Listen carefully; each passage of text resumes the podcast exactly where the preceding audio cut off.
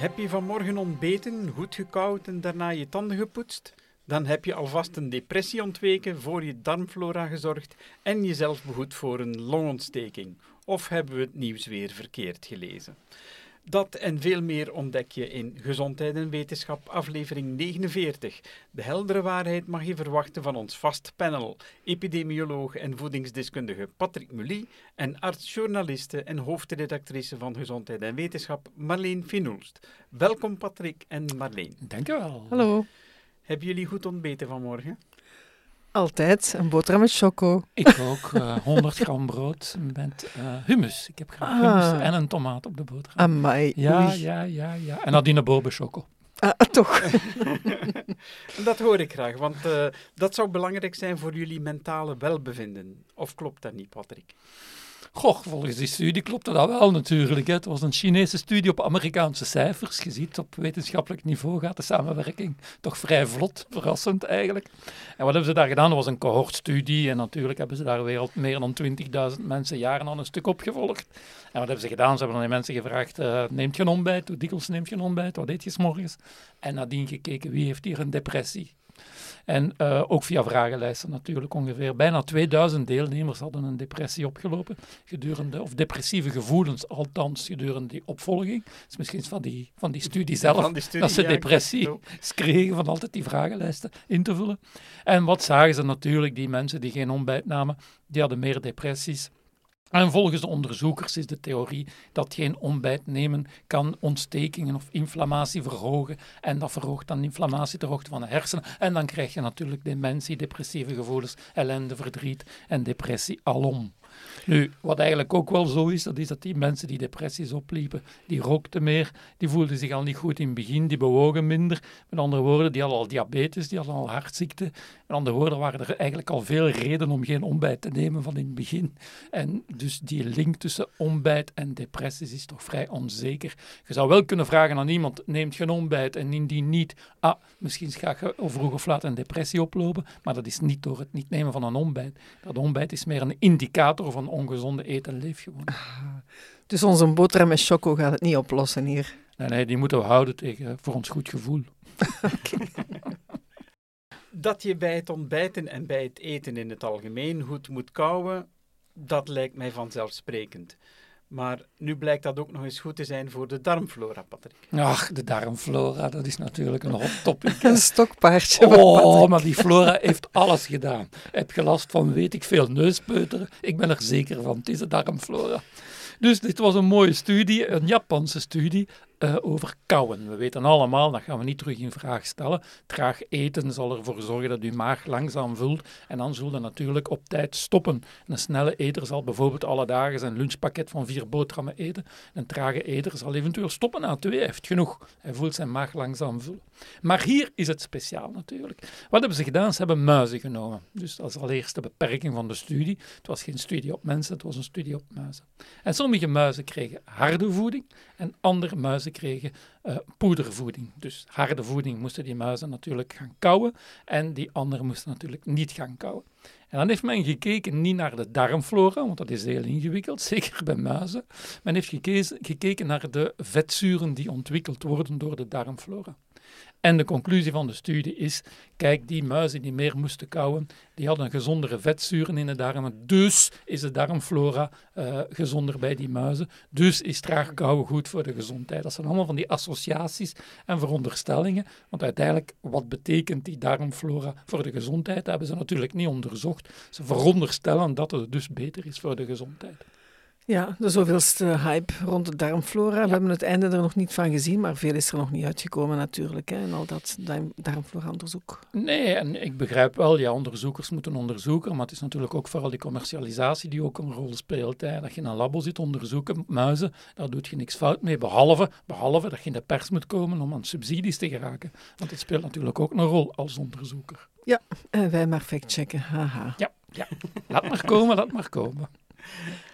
Dus uh, goed kauwen is een no-brainer. Nog zo'n no-brainer is dat je je tanden goed moet poetsen. Maar nu blijkt dat ook belangrijk wanneer je op intensieve zorg ligt. Waarom precies, Marleen? Wel, wanneer je je tanden niet poetst, dan uh, blijven er bacteriën in uh, je mond zitten. Hè. Dat, dat is uh, voor iedereen zo. Natuurlijk, de, sommige van die bacteriën zijn ziekmakende bacteriën. En stel dat, je, stel dat je die zou inslikken en die komen daarbij bij verkeerd slikken in je luchtwegen terecht, dan kan je een longontsteking krijgen. En dat is nou net iets wat mensen overkomt, bijvoorbeeld in ons zorgcentra. Een slikpneumonie, zoals we noemen, door bacteriën die in de longen terechtkomen per ongeluk, is een, een, toch wel een uh, frequente doodsoorzaak. Maar ook op intensieve zorg moet men voorkomen dat mensen, die bacteriën in, uit de mond, dat die in de luchtwegen terechtkomen. En hoe doe je dat? Door de tanden te poetsen. Dus ook of mensen die beademd worden, doordat die tanden gepoetst worden. Dus ja, dat heeft echt wel een, een... Dat is belangrijk voor iedereen en zeker voor die kwetsbare groep. Dat is mooi dat we eens een studie hebben waar we helemaal achter staan. Ja, ik kan deugd doen. Maar het blijft no-brainers regenen. Uh, te veel frisdrank is niet echt gezond, dat weten we. Maar volgens Libel zou het ook nog eens een, de kans op dementie verhogen. Hoe zit dat, Patrick? Ja, dat was het maar Duits, een Duits onderzoek op een enorme groep, op honderdzesentachtigduizend personen. Dat is natuurlijk enorm. Dat is, je moet je eens voorstellen wat een database dat moet zijn. Dat moet fenomenaal zijn natuurlijk als onderzoeker om daaraan te beginnen. Hoe begin ik daaraan? Dat is al niet simpel natuurlijk. Binnen die honderdzesentachtigduizend waren er ongeveer vijftienhonderd die uh, dementie ontwikkelden gedurende, gedurende de opvolging. En wat hebben ze gezien? Natuurlijk dat die mensen die enorm veel frisdranken dronken, dat die natuurlijk veel meer dementies vertoonden. En natuurlijk is de associatie snel gelegd van frisdrank geeft natuurlijk dementie. Nu, als je die studie aandachtig leest, ja, die mensen die veel frisdranken dronken hadden meer dementies, maar daar is ook een andere uitleg mogelijk. Een van de mogelijkheden is natuurlijk dat het zijn alleen die mensen die extreem veel frisdranken dronken die dementie ontwikkelden. Dat was ongeveer twintig procent van hun dagelijkse calorieën. Stel je voor, je eet drieduizend calorieën. Een vijfde zijn frisdranken, dat is zeshonderd calorieën. Dat is meer dan anderhalve liter gesuikerde frisdrank per dag.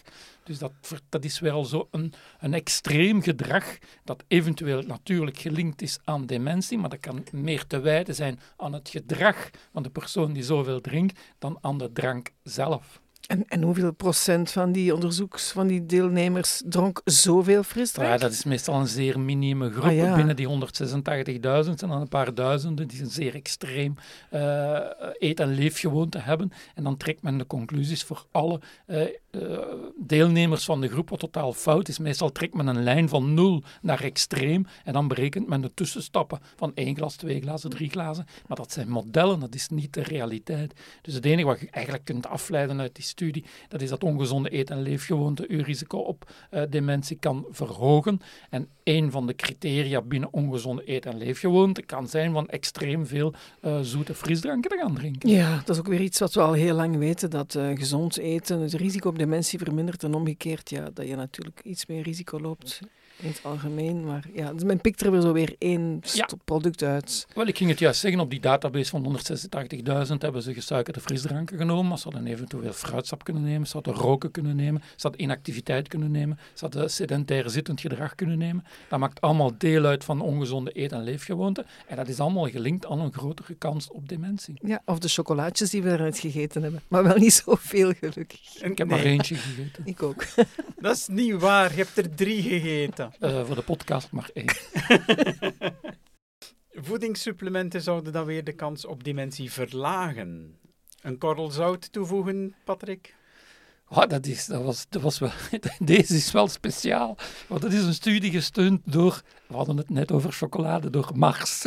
Oh, inderdaad, ja, zij ja, betalen ja. studies en dat was een zeer grote interventiestudies. Doorgaans hebben we graag interventiestudies natuurlijk, omdat die meer kunnen aantonen dan waarnemende studies. Maar bon, hier is toch weer al een probleem, zoals altijd.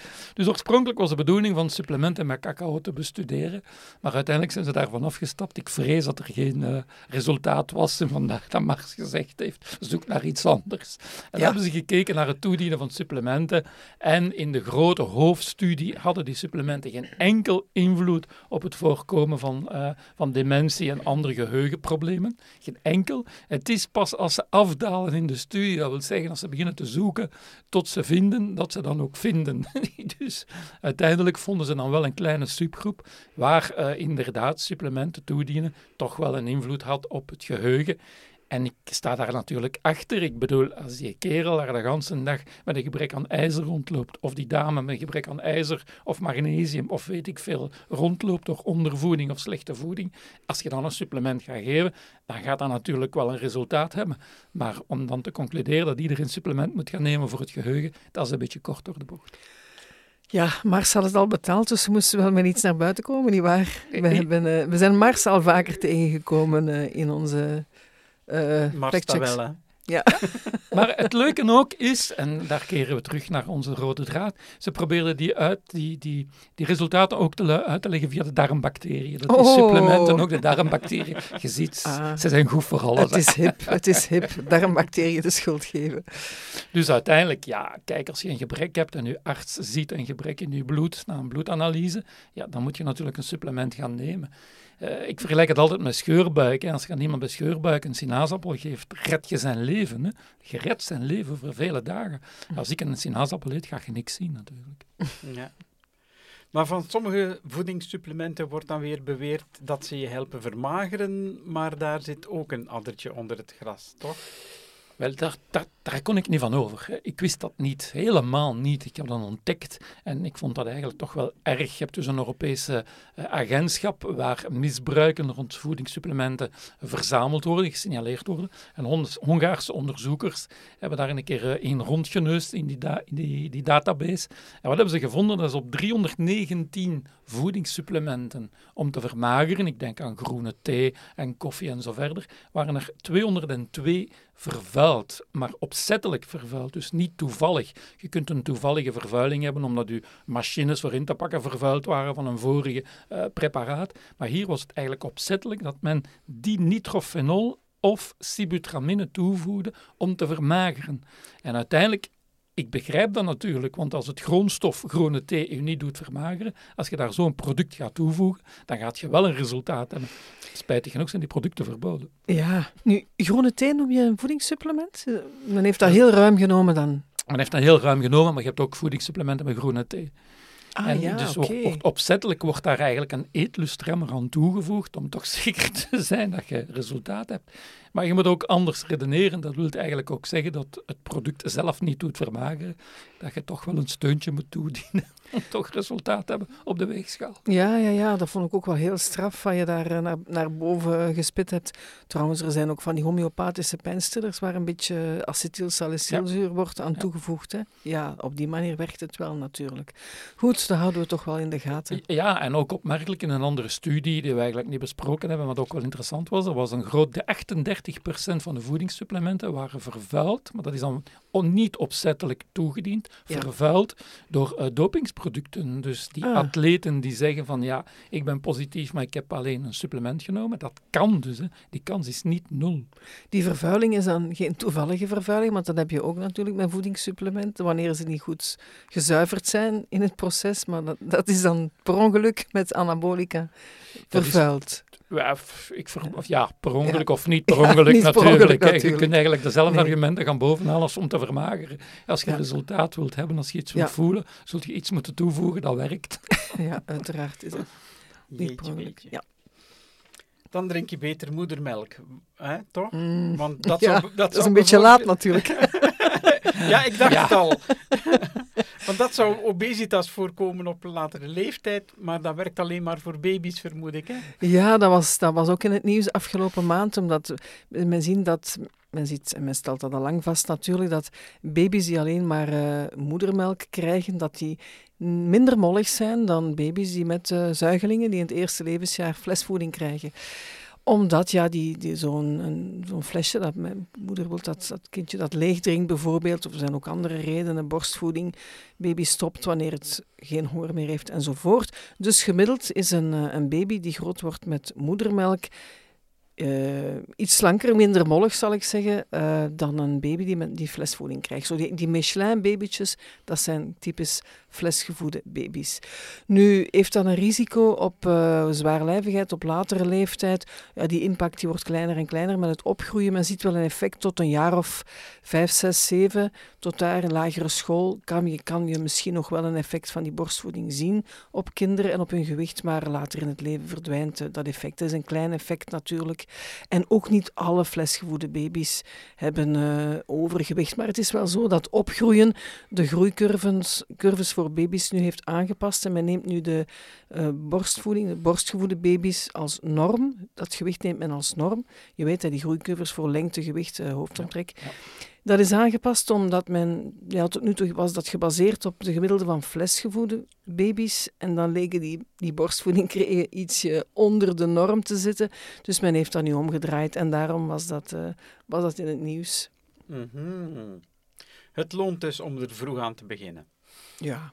En dat geldt wel, wel. voor meer dingen natuurlijk. uh, lezen bijvoorbeeld. Nu veel boeken lezen zou zorgen voor langer leven. Dat lazen wij tenminste. Lees jij veel, Marleen? Ja, dus ik lees dat graag natuurlijk, zoiets. Hè. Ja. Alhoewel, kranten lezen en magazines lezen had geen effect op het langer leven, maar de mensen die minstens een half uur per dag lezen in boeken, die zouden gemiddeld vier maanden langer leven. Nu, dat is nu echt niet echt een, uh, ja, fenomenaal. Het ging over, het was een studie die men gedaan heeft bij een groep van ongeveer een kleine vierduizend mensen van vijftig jaar en ouder. Men heeft ze gedurende twaalf jaar opgevolgd en men heeft dan gekeken, ja, uh, wat, degenen die wat langer leven, wat doen die, wat zijn de verschillen? Dat is weer zo'n typische observationele studie natuurlijk, ja. die weinig, ja, die, waar dat er heel veel beïnvloedende factoren zijn. Het is, maar het werd gebruikt in de krant om mensen eigenlijk aan te zetten om te lezen. Ik weet niet of dat veel gaat hebben of veel impact gaat hebben op het leesgedrag van mensen. Het kan alle beetjes helpen, denk ik dan wel. Dus ik vond het wel een leuke studie om eens naar te kijken. Maar ja, eigenlijk kan je daar niet veel uit concluderen. Ik denk wel dat lezen, dat dat gewoon ontspannend werkt. Als je in een goed boek zit, dan ben je niet met andere dingen in je hoofd bezig. Je, je ontspant en ontspanning heeft gewoon al, al een gunstig effect, hè, op de, op de levensverwachting. Ja, ik ben volledig akkoord, maar we hebben daarover gesproken. Ik denk dat uh, mensen die veel lezen ook anders zijn dan mensen die niet lezen. Dat wil zeggen, het socio-economische speelt ook een rol. De opleiding, uh, het beroep waarschijnlijk ook. Uh, dat speelt allemaal een rol en dat zal niet simpel zijn om enkel dat lezen te gaan isoleren op uh, de, de sterfte eigenlijk, de mortaliteit. Ik denk dat dat een geheel aan factoren en gedragingen zijn die, die clusteren, die samen horen, ja, en die, die samen moeten blijven. En het is niet, het is niet nu uh, met een sigaret in je mond dat je een boek moet open doen om met de hoop van langer te lezen. Ja, langer te lezen, langer, langer te, te leven. leven. En te ja. leven. Ja, okay. wie, wie langer leeft, die leest ook langer misschien. Ja. Het toont dus... ook langer het leven waarschijnlijk als je veel saai boeken leest. We lazen ook dat er een doorbraak is voor pancreaskanker. Feestje bouwen, Marleen? Oh, ja, we lazen dat. Het was ook ja, groot ja, ja, ja, ja. nieuws. Hè. Het was, uh, ja... De journaals hebben er ook uitvoerig over bericht. Uh, het was een studie van de Universiteit van Antwerpen. Die onderzoekers waren zeer enthousiast. Ze zeiden dat ze iets gevonden hadden. Uh, een, een potentieel medicijn dat door, een, ja, dat door omgevende cellen die een schil vormen rond uh, pancreaskanker, rond gevorderde darmkanker... Een, iets, een, een potentieel medicijn dat daar kan doordringen door die schil, waardoor je dan met medicatie beter aan die kanker kan. Ja, op zich een hele mooie uh, hypothese. Een doorbraak ook in vitro, in labra- laboratoriumonderzoek. Dus ik begrijp dat enthousiasme wel. Maar aan de andere kant zeiden die onderzoekers of suggereerden ze dat er binnen vijf jaar, binnen dit en vijf jaar, mogelijk wel een therapie dan is voor pancreaskanker. We zijn daar al lang op aan het wachten. Het is een van de kankers die, hè, die vreselijke... Ja, die... die, die Die ja, heel ernstig is, waar we weinig uh, geneesmiddelen tegen hebben. Dus dat is zo hoopvol nieuws. Maar dat is eigenlijk quasi onmogelijk dat je op vijf jaar tijd van een positief laboratoriumresultaat naar een werkzaam medicijn hebt dat op de markt is voor patiënten. Dat is eigenlijk ondenkbaar. Dus dat, is, dat vond ik wel een beetje jammer. Uh, een grote doorbraak in een labo is niet altijd een grote doorbraak voor mensen. Of men moet daar geen valse hoop uh, aan koppelen. Dus daar hebben we toch wel even...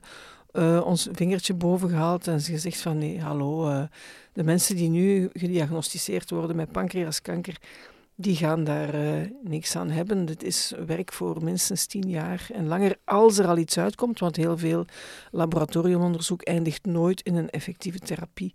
Dat mogen we ook niet vergeten. Nee, en hier schippert je altijd tussen uh, mensen hoop geven. Uh, er wordt gezocht en er wordt ontdekt. En mensen leven ook langer nu de dag van vandaag in vergelijking met twintig jaar geleden met kanker.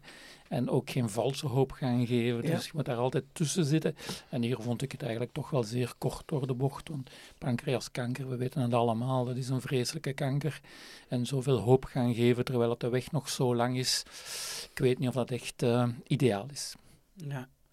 Maar goed, laat dat geen reden zijn om over te stappen naar gebedsgenezers, handopleggers en homeopaten, nietwaar? Want dat kan zeker fout aflopen. Ja, ja, ja. We hebben dat verhaal gehad, dat schrijnend verhaal. En een aantal kranten hebben daarover bericht. Ik zag uh, ook uh, op televisie uh, daarover een reportage, namelijk dat is een zus die beschrijft dat haar zus, dus iemand die beschrijft dat haar zus overleden is uh, aan borstkanker. Ze was een jonge veertiger, die zus.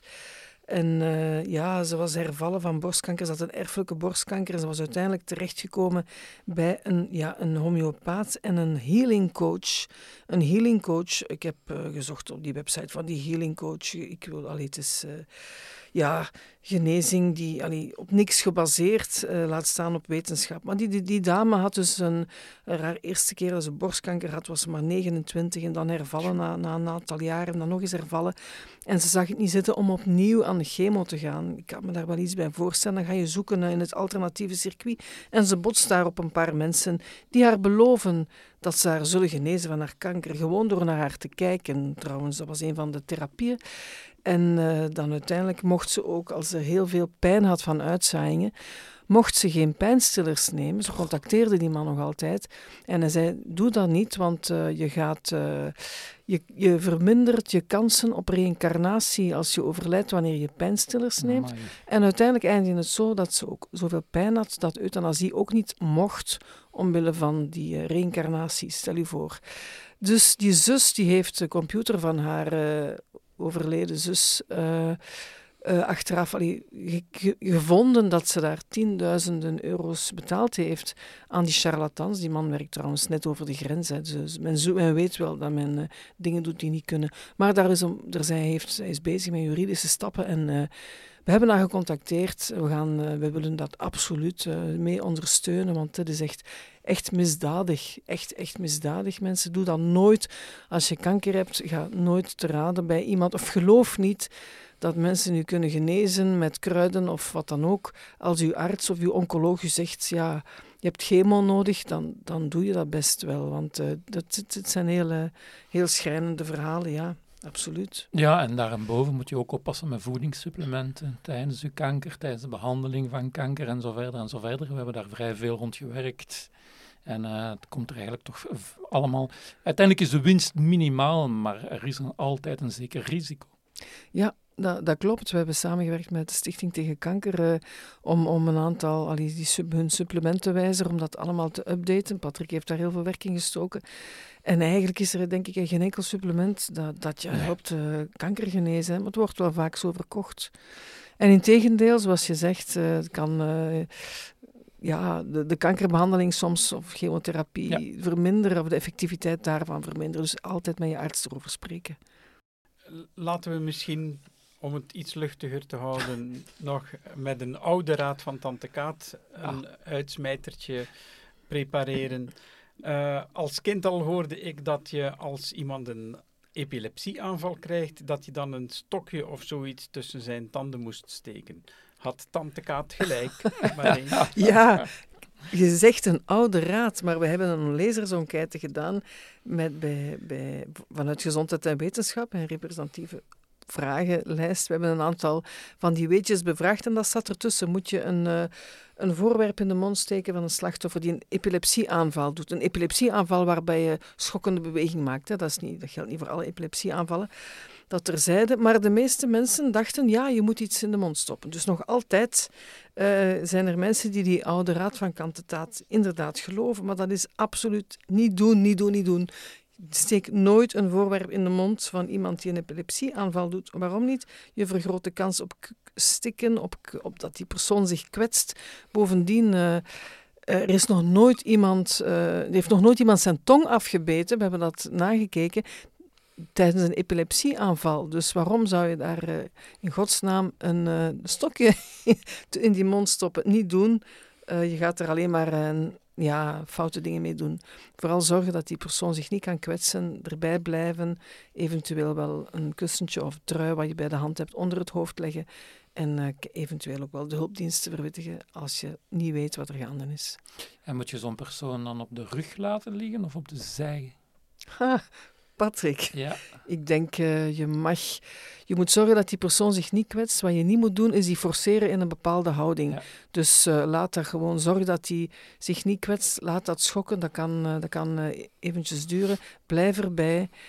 Vaak als men weet van dit is een, iemand waarvan we weten dat die epileptische aanvallen doet, is het niet nodig om hulp, hulp, hulp uh, ja. alarm te slaan. Uh, wel om in de buurt te blijven natuurlijk, maar uh, ja, niet vastpakken, niet proberen het tegen te gaan en niet in een bepaalde houding leggen. Gewoon zorgen dat hij zich niet kan kwetsen en wachten tot de aanval overgaat. Ja, dat is helder. Dank u. Kortom, het verband tussen niet ontbijten en depressie is niet bewezen. Goed kauwen vermindert de darmflora van muizen. Tandenpoetsen is altijd goed, ook op een intensieve zorgen. De studie over frisdrank en dementie rammelt langs alle kanten. En ook de impact van voedingssupplementen op dementie is allesbehalve aangetoond. Voedingssupplementen om te vermageren worden soms opzettelijk vervalst, maar dat borstvoeding beschermt tegen obesitas is dan weer eerder waar. Boeken lezen verlengt het leven. De grote doorbraak tegen pancreas- en darmkanker laat waarschijnlijk nog even op zich wachten. En natuurgenezers hebben weer een overlijden op hun konto. En bij een epilepsieaanval steek je best niks tussen de tanden van de slachtoffers. Amai, dat was een flink gevulde dat podcast. Dat is een hele lijst, ja. Ja, dankjewel Patrick en Marleen om zoveel werk er weer in te steken. Wil je wekelijks wetenschappelijke gezondheidsweetjes in je mailbox? Haast je dan naar gezondheid en wetenschap punt b e en schrijf je erin op de nieuwsbrief. Bedankt voor het luisteren en tot de volgende aflevering. Dag. Dag.